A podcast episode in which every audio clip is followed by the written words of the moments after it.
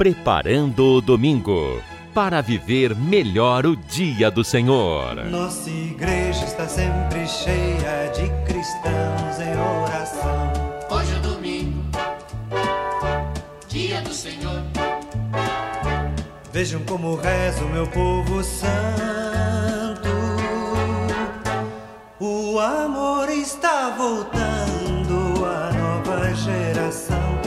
Nosso povo está rezando de mãos dadas com ele. Olá, este é o programa Preparando o Domingo. Eu sou Carlos André e nós vamos refletir juntos as leituras deste 12 domingo do tempo comum.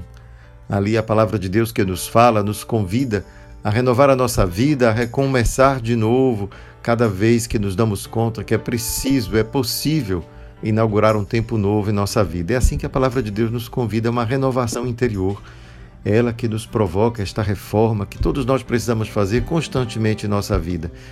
Para ser feliz, para corresponder ao plano de amor de Deus, é preciso sempre retomar a vida nas mãos, colocá-la diante de Deus e escutar, escutar aquilo que Deus mesmo planejou para nós. E tenho certeza que todos nós vamos escutar uma única palavra: Eu te quero feliz, meu filho. Foi para o encontro definitivo, a felicidade eterna que eu te criei. É então assim motivado com essa esperança de encontrar em Deus consolo, conforto, luz para o nosso caminhar, que nós queremos então iniciar o nosso encontro invocando o Espírito Santo de Deus.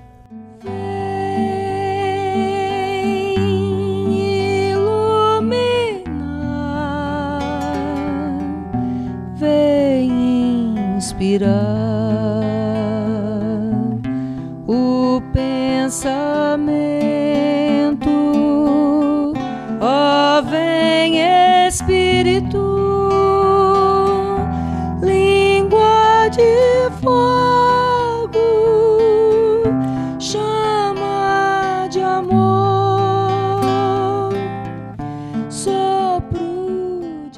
Primeira leitura deste domingo é tirada do livro do profeta Zacarias, que nos fala: Assim diz o Senhor: Derramarei sobre a casa de Davi e sobre os habitantes de Jerusalém um espírito de graça e de oração. Eles olharão para mim, ao que eles feriram de morte, hão de chorá-lo, como se chora a perda de um filho único, e hão de sentir por ele a dor que se sente pela morte de um primogênito. Naquele dia, haverá um grande pranto em Jerusalém, como foi o de Haddad Remon, no campo de Magido ou de Meguido. Naquele dia, haverá uma fonte acessível à casa de Davi e aos habitantes de Jerusalém para ablução e purificação. Olha, essa passagem da profecia de Zacarias é uma passagem enigmática, misteriosa mesmo, porque é difícil de identificar do que ele está falando. Afinal, esse é um texto que provavelmente foi escrito uns 400 anos antes de Cristo, se não até mais. E, portanto, ele não está se referindo a nenhuma figura histórica especial. Quem é este transpassado? Aqueles que eles irão ver transpassado, aqueles que eles feriram de morte, hão de chorá-lo como se chora a perda de um filho único. Não sabemos exatamente de quem o profeta fala.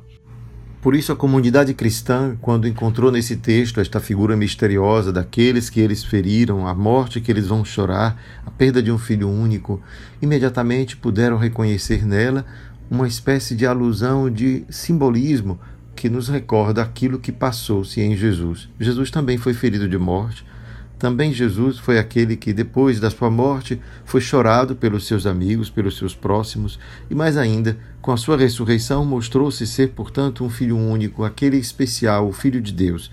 E daí é que se fala no final que naquele dia haverá uma fonte acessível à casa de Davi e aos habitantes de Jerusalém para a ablução e purificação. Ora, isso nos recorda imediatamente o batismo, esta fonte que jorra nas nossas igrejas, nas nossas comunidades cristãs, como uma fonte de purificação para todo aquele que, recordando-se, portanto, do seu pecado, poderá, digamos, retomar a sua vida, reinaugurar-se, não é? Como a gente costuma dizer, vamos nos reinaugurar, começar de novo. E é fruto disso, dessa constatação de que ao perceber que aquele, aquele que foi ferido era justamente aquele que nos salva, é aquele que nos redime, porque o luto, o sofrimento e a morte por ele vai nos fazer recordar que ele não merecia. É assim que vai interpretar o Evangelho de São João, colocando esse texto da profecia de Zacarias no contexto da paixão de Cristo. E ali vemos o quanto essas imagens que aparecem na profecia de Zacarias, muito antiga, é uma imagem rica de significação. Então, cada vez que ela é lida, é claro que ela pode ser colocada dentro de um contexto que corresponde à fé do povo de Israel. Neste momento, vemos o quanto ela, para nós cristãos, nos recorda aquele Messias, o Messias sofredor, aquele que, assim como no profeta Isaías, o servo sofredor, pelos seus pecados, ou melhor, pelo seu sofrimento, purificou os pecados do povo. E aqui vemos o profeta Zacarias, portanto, nos oferecer uma indicação daquilo que representa a vontade de Deus para a humanidade, para todos nós. Que possamos ser capazes né, de reconhecer que na dor, no sofrimento, na morte, existe também um valor redentor que podemos modificar a nossa vida a partir da dor e sofrimento, que a experiência da dor nos leva também a uma transformação interior. Daí a gente pode sim imaginar o quanto algumas frases conhecidas da nossa compreensão normal da vida têm o seu valor é, perene, profundo, quando a gente diz não é pelo amor, é pela dor que a gente aprende. E muitas vezes é assim mesmo, a conversão vem pela dor, pelo sofrimento suportado. Aqui, este sofrimento suportado é associado a essa figura que religiosamente nós chamamos de Messias e que depois, quando se traduz em outra língua, vira Cristo. Né? A palavra Cristo é a palavra Messias, só que em outra língua, no caso o grego. Então, Messias hebraico, grego, Cristo, e assim nós chamamos Jesus Cristo, Jesus o Messias, porque associamos a todas essas profecias do Antigo Testamento que nos fala daquele Messias, isto é, daquele enviado de Deus que haveria de nos ensinar todas as coisas. É assim que a gente vai compreendendo aos poucos. E ali a gente vê nessa profecia muito antiga sendo recuperado estes sinais, sinais de uma presença de Deus no mundo. Por isso, o aspecto da dor e sofrimento de Cristo, ele é sempre associado a este poder salvífico de Deus, não é? E a salvação é entendida como resgate, Deus nos resgata, isto é, da nossa dor e sofrimento, do nosso abatimento, Deus nos resgata. E pode ser que seja exatamente a dor e o sofrimento o caminho, o meio de resgate, porque acaba purificando-nos, não é? A dor e o sofrimento nos humilha, nos faz perceber o quanto somos limitados, dependentes deste Deus a quem nós devemos a vida. Por isso, não percamos as oportunidades que teremos, sempre teremos, oportunidades de pequenos ou grandes sofrimentos. Todos nós passaremos por algum. E assim, a gente não despreza as ocasiões. A gente vive cada experiência na vida como uma experiência de encontro, uma experiência de comunicação profunda da nossa vida com esse sentido último, né? o sentido definitivo de tudo que existe. Já que tudo vai acabar, o que é que vai realmente permanecer? Ali está a essência daquilo que somos. Assim, nós encontramos ali, naquele espaço existencial tão duro quanto é o espaço da dor, pode ser uma dor física, como uma dor moral, uma dor psíquica, mas o lugar onde a gente se sente diminuído, onde a gente se sente de fato redimensionado para o nosso tamanho de ser humano, de ser pequeno. É por isso que, quando fazemos essa experiência profunda deste encontro consigo mesmo, onde Deus habita, não é ali mesmo, onde nós estamos mais profundamente, onde Deus está, é que a gente pode cantar com o salmista: A minha alma tem sede de vós, como a terra sedenta, ó meu Deus. Sois vós, ó Senhor, meu Deus, desde a aurora ansioso vos busco. A minha alma tem sede de vós, minha carne também vos deseja. Como não ver nesta experiência do salmista, esta minha carne que também vos deseja, uma relação justamente à enfermidade, à dor, à dor física que nos oprime e que nos faz desejar a presença de Deus, que venha como um alívio, como um conforto. É assim então que percebemos o quanto as experiências humanas elas são capazes de nos remeter a esta experiência profunda da divindade de Deus. Mais do que buscar Deus nas teorias, nas doutrinas, aqui ou ali, nós o encontraremos sempre quando voltarmos o nosso olhar para a nossa própria existência e ali descobrir sinais dessa presença. É isso que a Bíblia nos faz nos ajuda a interpretar os sinais da existência de Deus dentro da nossa própria experiência humana. É dali então que a gente passa a carta de São Paulo aos Gálatas, que diz assim: Irmãos, vós todos sois filhos de Deus pela fé em Jesus Cristo. Vós todos que fostes batizados em Cristo, vos revestistes de Cristo. Olha este aspecto de renovação interior que nós falávamos no início, não é? quando nós somos batizados em Cristo, isto é, reinauguramos-nos, somos reinaugurados, é, começamos de novo, tem algo de novidade, somos revestidos de uma nova veste, é, revestidos de Cristo. É uma nova esperança, esse Cristo que é o Messias. O que vale não é mais ser judeu nem grego, nem escravo, nem livre, nem homem nem mulher, pois todos vós sois um só em Jesus Cristo. Esta grande irmandade que surge desta nossa reinauguração, que brota dessa experiência, não é? Quando nós nos reinauguramos, isto é, nós nos reconectamos com aquilo que temos de mais essencial, a essencialidade, a nossa humanidade. E como não fazer isso? e, e não se identificar com todo e cada ser humano, independente de qualquer condição social, física, genética, doente, opção, negro, branco, amarelo, ruivo, é, moreno, mulato.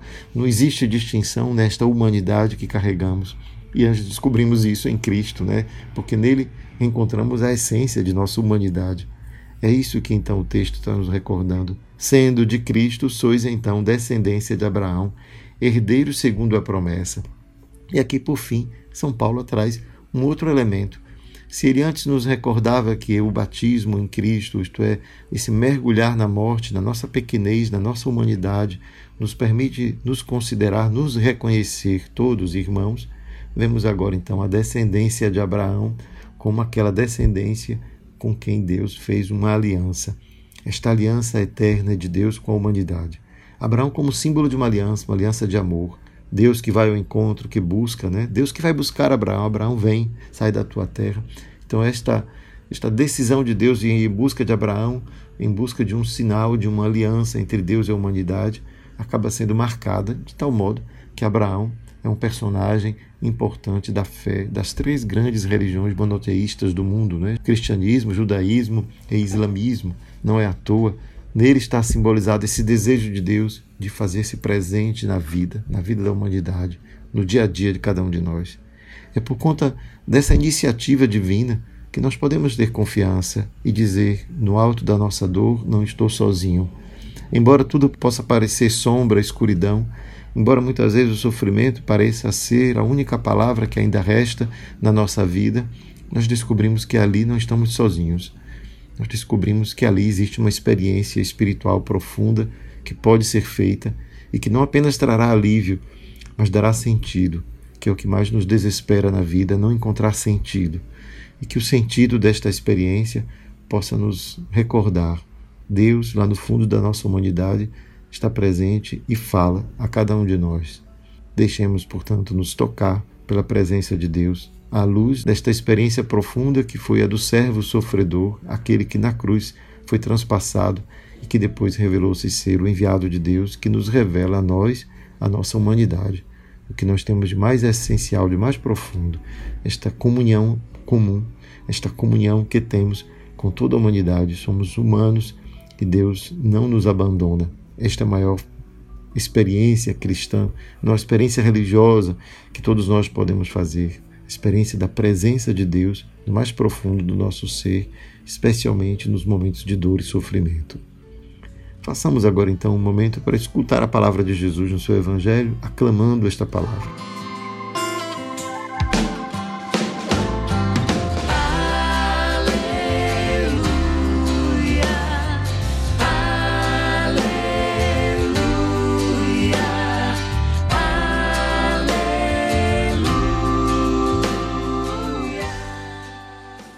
Evangelho de Jesus Cristo, segundo Lucas. Certo dia, Jesus estava rezando num lugar retirado e os discípulos estavam com ele. Então Jesus perguntou-lhes: Quem diz o povo que eu sou? Eles responderam: Uns dizem que és João Batista, outros que és Elias, mas outros acham que és algum dos antigos profetas que ressuscitou. Mas Jesus perguntou: E vós, quem dizeis que eu sou? Pedro respondeu: O Cristo de Deus. Mas Jesus proibiu-lhes severamente que contassem isso a alguém e acrescentou: O filho do homem deve sofrer muito, ser rejeitado pelos anciãos, pelos sumos sacerdotes e doutores da lei, deve ser morto e ressuscitar no terceiro dia. Depois Jesus disse a todos: Se alguém me quer seguir, renuncie a si mesmo, tome a sua cruz cada dia e siga-me Pois quem quiser salvar a sua vida vai perdê-la, e quem perder a sua vida por causa de mim, esse a salvará. Palavra da salvação.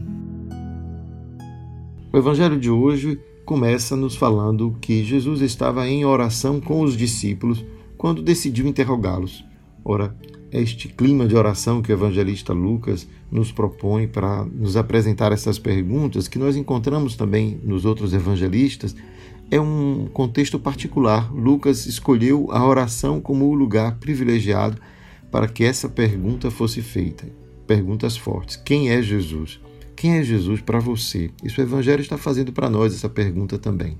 Mas nos Evangelhos de hoje, nós encontramos primeiro Jesus que pergunta no dizer do povo, e a gente pode também né, fazer a mesma reflexão no dizer das pessoas com quem eu convivo. Quem é Jesus? Qual a ideia de Jesus que elas têm?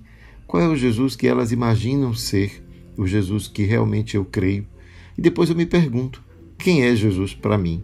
Essa é a pergunta que na oração podemos nos fazer iluminados, portanto, por aquilo que pela fé conhecemos, compreendemos de Deus, de Jesus. Mas aqui vemos como isso aconteceu quando Jesus estava com os discípulos. E os discípulos, claro, disseram primeiro aquilo que o povo diz. E nós todos poderíamos fazer a mesma experiência, imaginar o que é que o povo diz sobre Jesus. Alguns dizem Jesus é o espírito de luz, é o iluminado, é o homem importante da história, mudou o mundo. E a gente vai encontrar cada um com a sua ideia sobre Jesus. E aqui depois a pergunta que é aquela que é fundamental, a mais importante. E vós, quem dizeis que eu sou? Não é apenas quem eu sou para vocês, mas quem dizeis que eu sou? E só essa frase já nos faz perceber que quem dizeis que eu sou representa é o que é que vocês manifestam com a sua vida a meu respeito? O que é que vocês são capazes de falar de mim? Qual é a compreensão que vocês têm dentro de vocês sobre mim? Essa é uma pergunta forte. E é claro que os discípulos, nós vemos aqui que agora eles não respondem todos, quem sabe, podemos imaginar na primeira pergunta, cada um refletindo aquilo que o seu grupo popular foi capaz de dizer: não, Pedro, Pedro toma frente.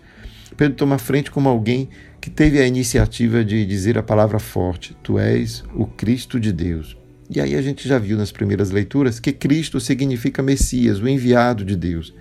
Mas ora, o Messias, o enviado, ou o ungido, melhor dizendo, o Messias é o ungido de Deus, esta unção de Deus que representa a palavra Messias, ela também é dada aos reis. Portanto, a ideia do Messias estava muito associada à ideia de um rei. E é lógico que todo mundo que pensa rei pensa logo em poder. Poder, não diria é, luxo, porque a ideia do luxo é algo que talvez a gente tivesse que associar ao nosso tempo mais recente, né, que os reis vivem em castelos. Mas no tempo de Jesus, os reis não viviam em castelos, embora pudessem sim gozar de um certo conforto, mas eram pessoas que transitavam né, no meio das pessoas, do povo. Em todo caso, o seu ungido, ele tinha poder. Essa era, essa era a característica mais importante do rei, o poder do rei. Poder de vida e de morte, inclusive, porque o rei era um juiz, ele decidia pelo futuro, mas não apenas econômico da nação, mas o futuro da vida das pessoas. Ele tinha esse poder sobre ele. Então, nesse sentido, aqui a gente vê que o Cristo de Deus é uma expressão que poderia sim levar a acreditar que Jesus estivesse sendo chamado por Pedro como este Messias, este Rei Messias, este ungido. É ali então que encontramos logo em seguida Jesus que proíbe severamente que contem isso a alguém. Por quê? Porque talvez a ideia de Messias que as pessoas também teriam seria uma ideia como essa e colocaria justamente em risco a própria mensagem e a vida de Jesus. Por isso ele vai logo antecipar: olha, o Messias que eu sou é um homem sofredor. O filho do homem deve sofrer muito, ser rejeitado pelos anciãos, pelos sumos sacerdotes, doutores e até ser morto e ressuscitar no terceiro dia, algo que era incompreensível. Mas ser morto, né? Então a gente percebe quanto Jesus recoloca aqui as expectativas deles em um plano mais simples, do plano das profecias do servo sofredor, aquele Messias que é sim ungido de Deus, mas que vai ocupar o último lugar, vai ser rejeitado, né? vai ser colocado diante de uma situação de humilhação, não de exaltação, mas de humilhação. Jesus será o Messias humilhado, para que depois da ressurreição seja a sua verdadeira exaltação, porque ressurgir significa levantar-se. A palavra ressurreição em grego significa isso, releva, é levantar. É a, é a mesma raiz da palavra levantar, do verbo daquele que se ergue, erguer-se. Portanto, o Messias é aquele que vai ser erguido, que se erguerá de sua dor e sofrimento. E é ali então que nós encontramos uma outra palavra forte. Portanto, aquele que encontra em Jesus, o Messias, encontra aquele que ergue, aquele que por quê? Porque foi aquele que se ergueu, ergueu que do túmulo, se ergueu da dor, do sofrimento, do abatimento, da humilhação total. Então, nele a gente pode ter esperança. Então, assim que a gente descobre que o messianismo de Jesus, a sua forma de, de manifestar a presença de Deus no mundo, é dada pela sua própria vida. Ele é aquele que toma sobre nós as nossas dores e, portanto, carregando-as consigo, pode, pode nos trazer a esperança de nos reerguer desta dor. Somos erguidos da dor. É nessa hora que percebemos o quanto a fé é algo precioso, porque ela nos coloca nessa direção de compreender que toda dor e sofrimento terá fim um dia e que seremos erguidos dela, não ficaremos no chão. É ali que a gente vê a última frase do Evangelho de hoje ser tão significativa. Se alguém me quer seguir, renuncie a si mesmo, tome sua cruz cada dia e siga-me. Pois quem quiser salvar a sua vida vai perdê-la, quem perder a sua vida por causa de mim, esse a salvará. E o que, que significa isso no contexto da nossa vida? Se pensarmos o quanto essa dificuldade de aceitar a dor nos impede de nos reerguer, compreenderemos, portanto, que aceitar a dor, o sofrimento, como uma condição da vida humana, é aceitar esta limitação. E a aceitação da limitação não significa resignar-se a ela, mas compreender que ela não é a nossa condição. Deus não nos fez para a dor e o sofrimento, Deus nos fez para sermos erguidos dela. Erguer-se da dor e sofrimento é a verdadeira vocação humana. Ser erguido porque a condição de dor e sofrimento é a condição natural da criação. A criação é feita desta maneira, mas não para permanecer no chão, para permanecer caída, mas para permanecer capaz de se reerguer. A ideia de reinauguração, né? de inaugurar um tempo novo na nossa vida. Perceber que faz parte do processo, mas o processo é um processo de transformação.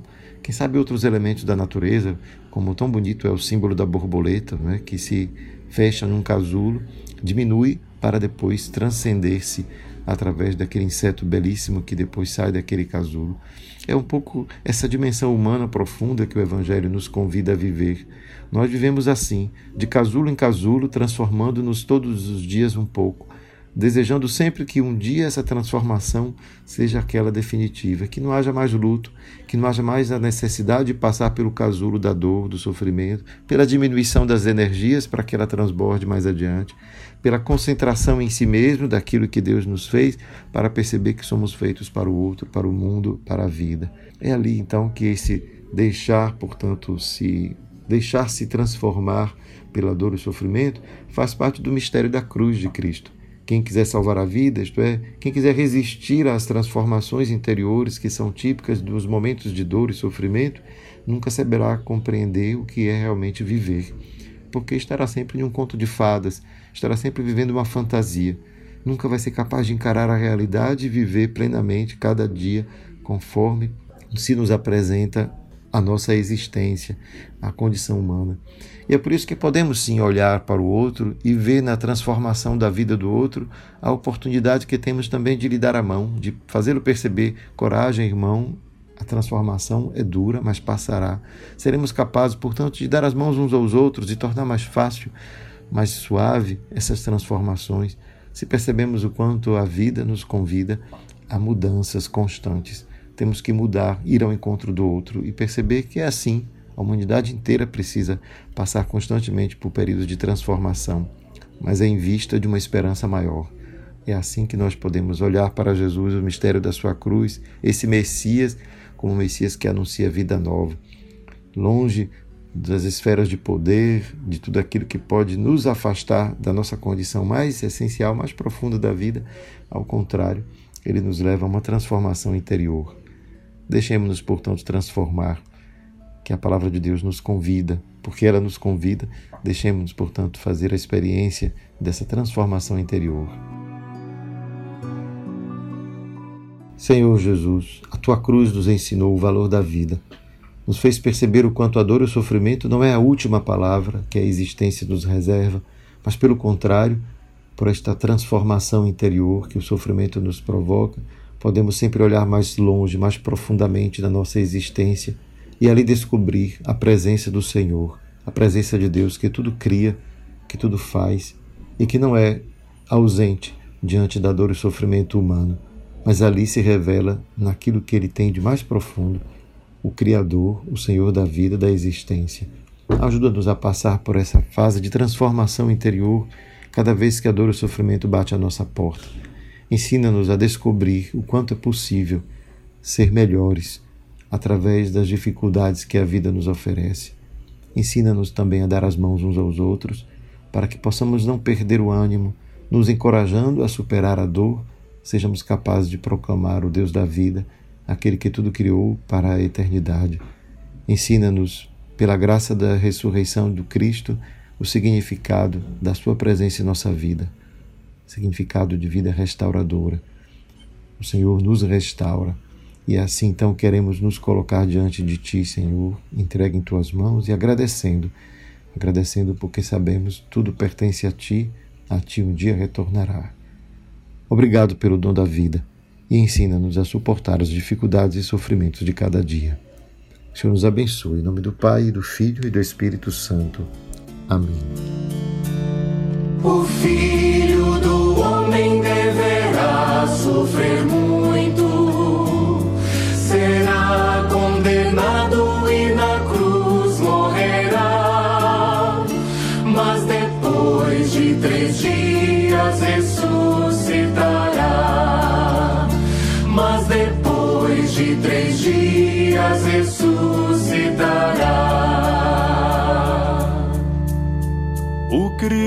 Por nós padeceu, deixou-nos o exemplo a seguir.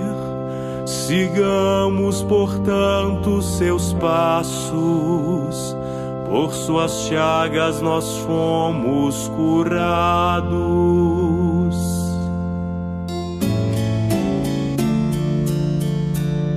O filho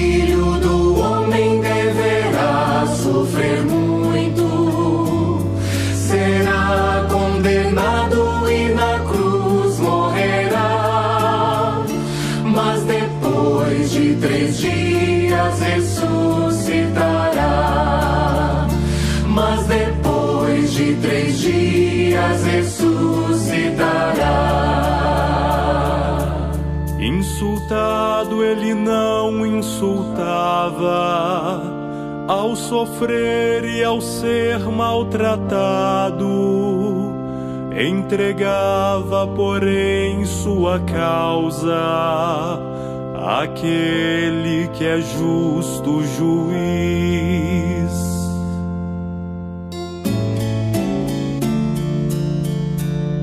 O filho do homem deverá sofrer muito,